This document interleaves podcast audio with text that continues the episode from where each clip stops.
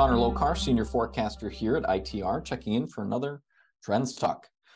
So, what we're starting to see is a little bit of a theme from the clients that we do consulting and forecasting work for that is becoming a little bit of a concern, which is that the lead time extension and over ordering chickens seem to be coming home to roost. So, as a reminder for folks, labor, product availability, supply chain, freight issues all really came to a head in 2021 as demand skyrocketed following COVID, riding the pent up demand, riding the stimulus waves up into the sky. Uh, these issues really carried into 2022, and as a result, lead times became massively extended relative to pre COVID norms, as you are all well aware.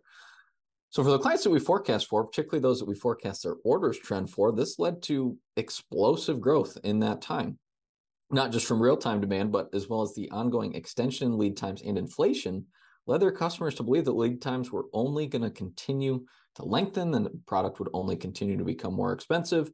And if they waited, uh, that would not be a good decision. So they continued to plow in orders.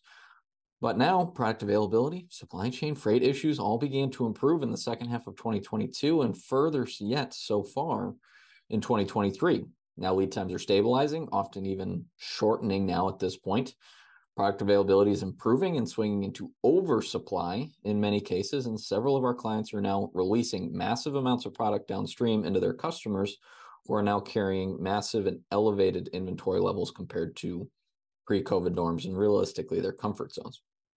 So, the end result orders are slowing down, if not stopping altogether, for uh, some of these folks that we work with as their customers uh, wait to order again until their inventory is rebalanced. Now, the concern here is that these inventory turns are going to stall even further as the economy continues to slow, particularly in the physical goods side of the economy here in the second half of 2023 and transitions into recession in 2024.